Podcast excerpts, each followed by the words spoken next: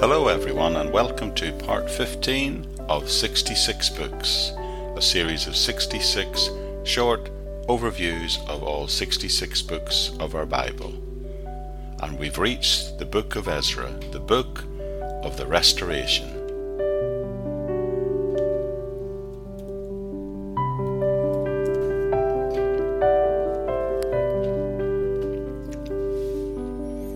It seems likely that Ezra and Nehemiah were originally a single book. Ezra has been referred to by many as the Book of the Restoration. It is a book that describes the return of the people, the rebuilding of the temple, and then the reform of the people.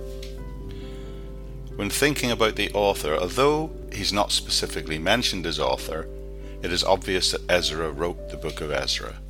Large portion of it are written in the first person from Ezra's point of view, and the clearness of the detail and the description favours an author who was an eyewitness, particularly of the later events in the book. Jewish tradition also attributes the authorship of the book to Ezra. Tradition also holds that Ezra was the founder of the great synagogue, where the canon of the Old Testament were finally placed and curated under Nehemiah. There is a tradition that he collected the biblical books for the first time into a single unit and originated the synagogue form of worship. Who did Ezra write it to? The recipients.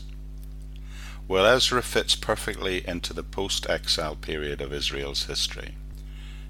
Nebuchadnezzar conquered Jerusalem in repeated waves between 605 and 586 BC, taking the Jews into exile. In around October of 539 BC, Cyrus overthrew Babylon and issued his decree, which allowed the Jews to return home in 538 BC.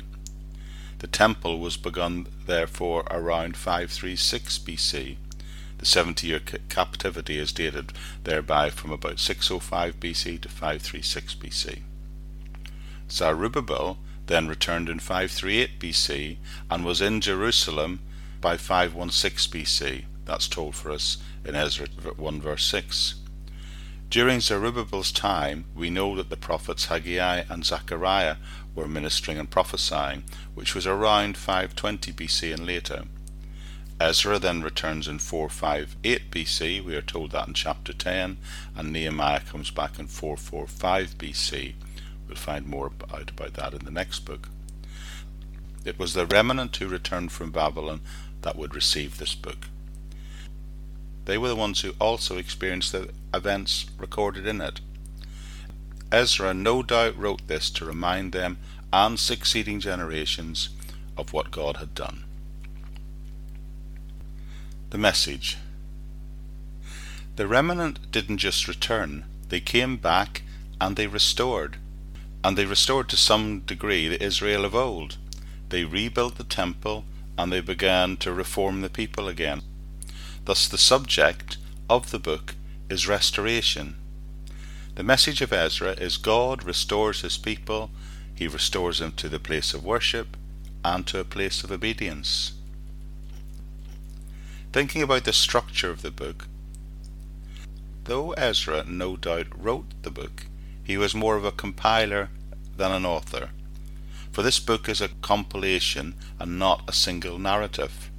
Furthermore, it should be noted that from halfway through chapter 4 to halfway through chapter 7 and the second half of chapter 8 are in Aramaic, not Hebrew.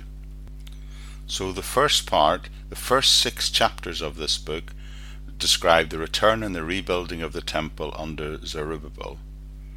The first 3 chapters show the decree of Cyrus and the return, and they tell the story of the census and the returnees. Then in 3 to 6 we see the commencement of the rebuilding of the temple. And then in the second half of the book, from chapter 7 through to the end of chapter 10, we have for us the return and the restoration of the people under Ezra, both beginning with the decree of Artaxerxes, then the return of Ezra. He makes a confession and confronts the people. The purpose of Ezra was simply to show that the Lord had fulfilled his promise that was announced by the prophets earlier, to return the people from Babylon, to rebuild the temple, to restore the temple worship according to the law, and to preserve the reassembled community of faith from the relapses that they'd had into idol worship. So to summarize this entire book in one phrase, Ezra simply wrote to the returning remnant after the end of the 70-year captivity to show them and others who would follow how God had the temple rebuilt in Jerusalem, and how God restored the people, and how God restored his community of faith to a place of worship and obedience.